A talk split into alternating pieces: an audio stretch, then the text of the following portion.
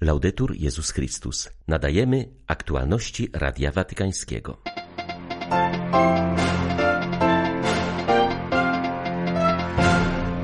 Wiara daje nam odpowiedź na wszystkie odwieczne pytania człowieka, przypomina papieski kaznodzieja kardynał Raniero Cantalamessa.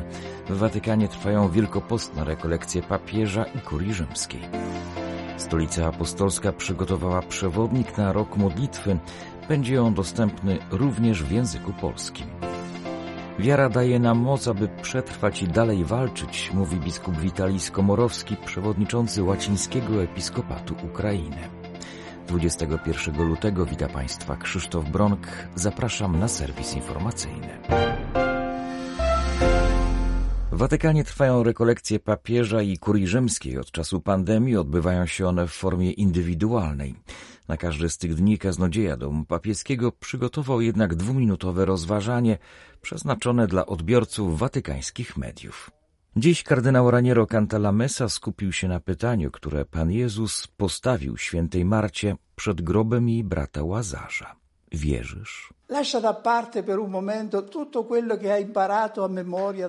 Odstaw na chwilę na bok to wszystko, czego nauczyłeś się z katechizmu i co powtarzasz w wyznaniu wiary. Wejdź w tę intymną przestrzeń, w której jesteś tylko ty i Bóg i zadaj sobie to pytanie. Czy wierzę? Święty Paweł mówi, że sercem wierzymy, a ustami wyznajemy. Czy moje wyznanie wiary wypływa z serca? Wiara otwiera nowe horyzonty, tylko ona może nam dać odpowiedź na odwieczne pytania człowieka: kim jestem, skąd pochodzę, dokąd zmierzam. Era cyfrowa podsuwa nam nowy obraz, który może nam uświadomić, czym jest wiara. Sieć internetowa. Wchodzisz na stronę Google i jesteś połączony. Cały wirtualny świat stoi przed tobą otworem. Coś podobnego daje ci wiara, bez kabli, bez żadnych dodatkowych kosztów. Krótka modlitwa, proste poruszenie serca, jedno spojrzenie na obrazek Jezusa na twoim stole i jesteś połączony. Połączony nie ze światem wirtualnym, lecz rzeczywistym, jedynym, który jest naprawdę rzeczywisty, bo wieczny, bo jest to świat Boży.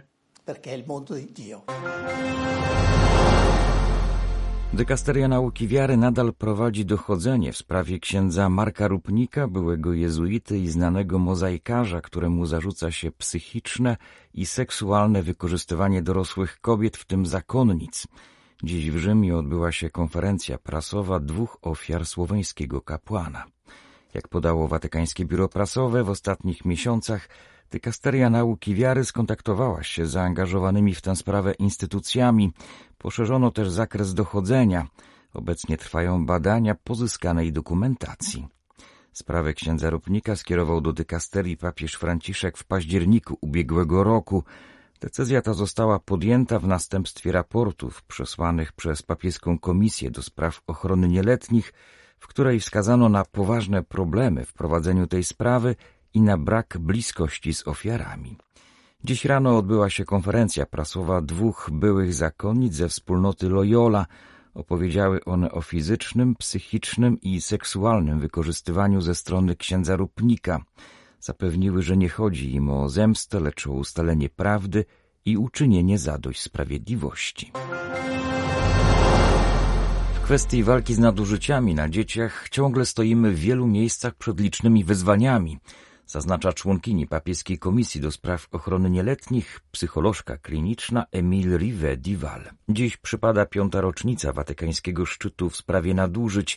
Pomagająca od 18 lat przy diecezji Port Louis na Mauritiusie kobieta w watykańskiej instytucji zajmuje się głównie rejonem Afryki oraz wysp Oceanu Indyjskiego. Zaznacza, iż pomimo wychodzących na jaw trudności widać chęć poprawy sytuacji w kościołach lokalnych. Z tego, co mogłam zaobserwować tak ogólnie, uważam, że istnieje wola w konkretnych krajach, konkretnych konferencjach episkopatów, aby pójść naprzód w tej kwestii, pozwolić się zakwestionować i być w stanie przyjąć dobre odruchy w zakresie kultury ochrony. Często dociera do mnie, iż brakuje zasobów, na przykład ludzkich i finansowych.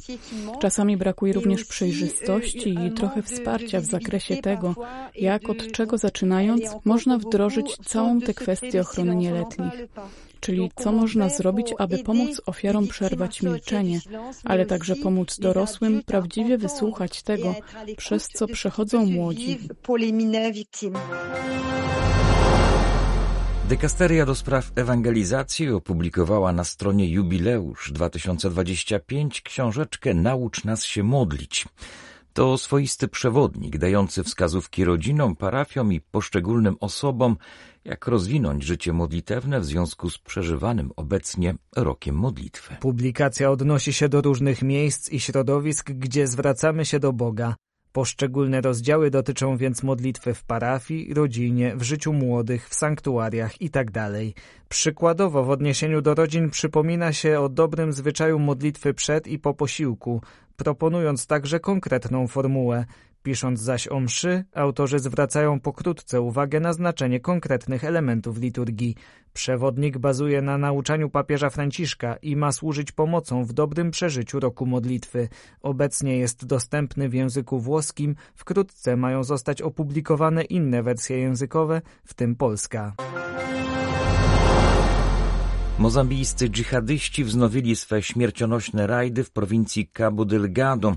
Lokalni chrześcijanie stają ponownie w obliczu dramatycznych decyzji.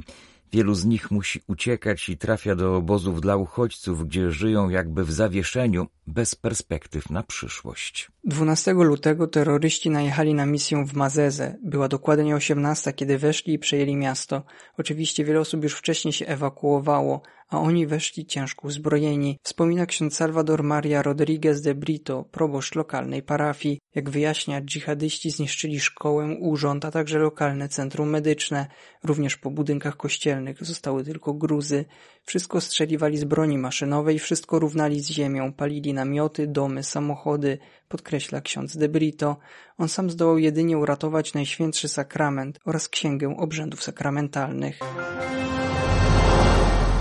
Ta wojna opiera się na systematycznym kłamstwie, na negowaniu rzeczywistości, dlatego potrzebujemy dziś przymierza pomiędzy ludźmi zabiegającymi o to, by mówić prawdę wskazuje chrześcijański filozof ukraiński Konstantin Sigow.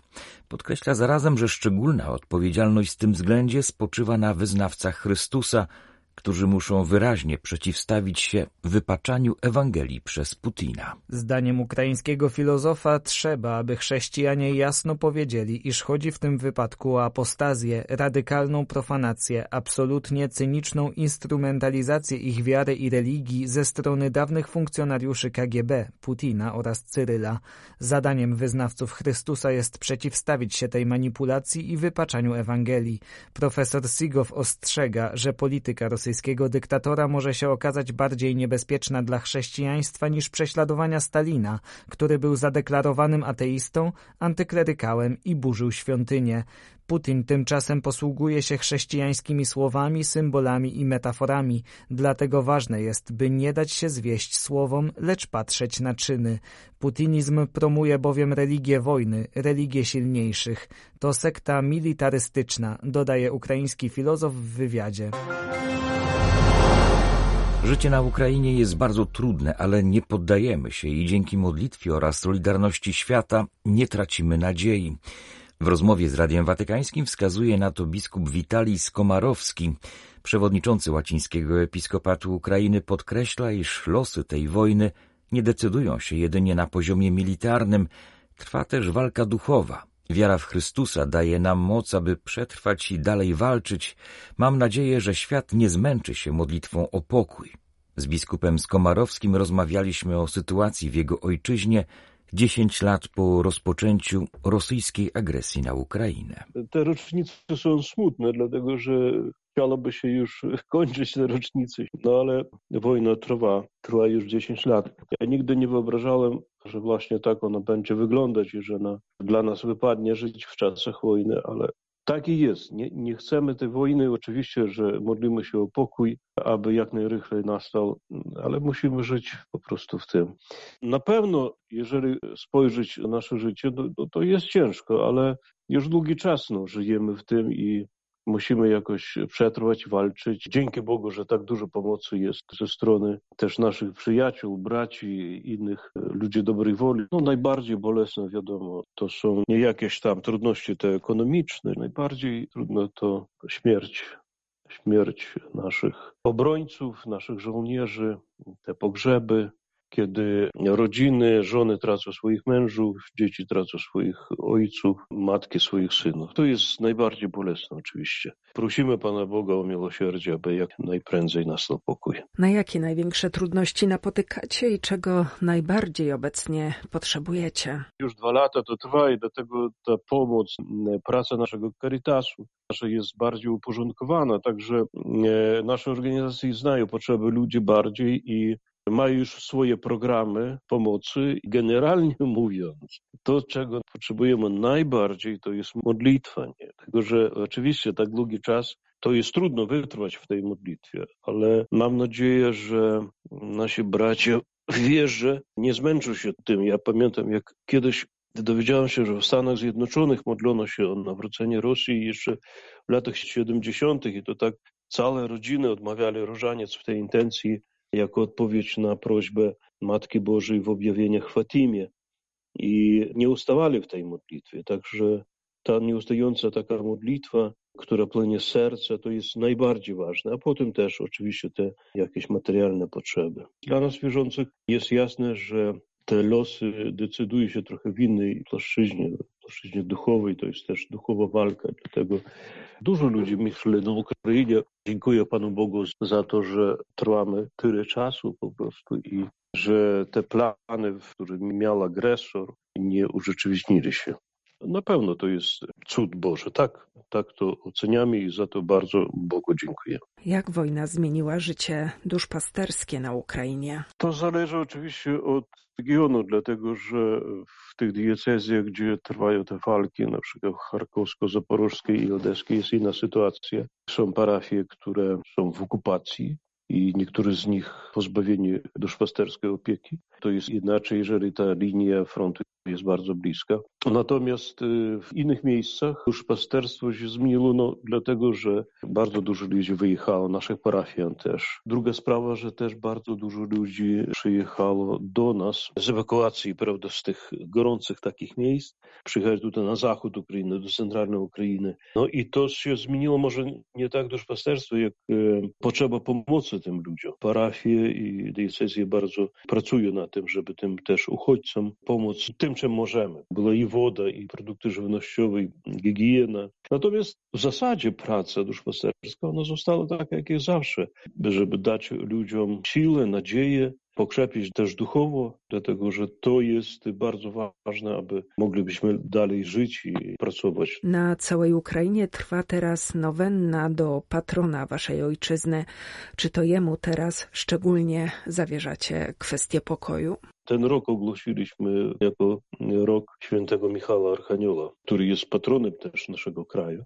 Na centralnym placu, tam gdzie zaczęła się Majdan, czyli walka o naszą godność, o niepodległość, jest brama, na której stoi figura świętego Michała Archanioła. I jemu zawierzamy właśnie te nasze trudności. Prosimy o jego obronę. Modlimy się taką wielką nowennę do świętego Michała Archanioła 29 każdego miesiąca. I to cały Kościół w Ukrainie.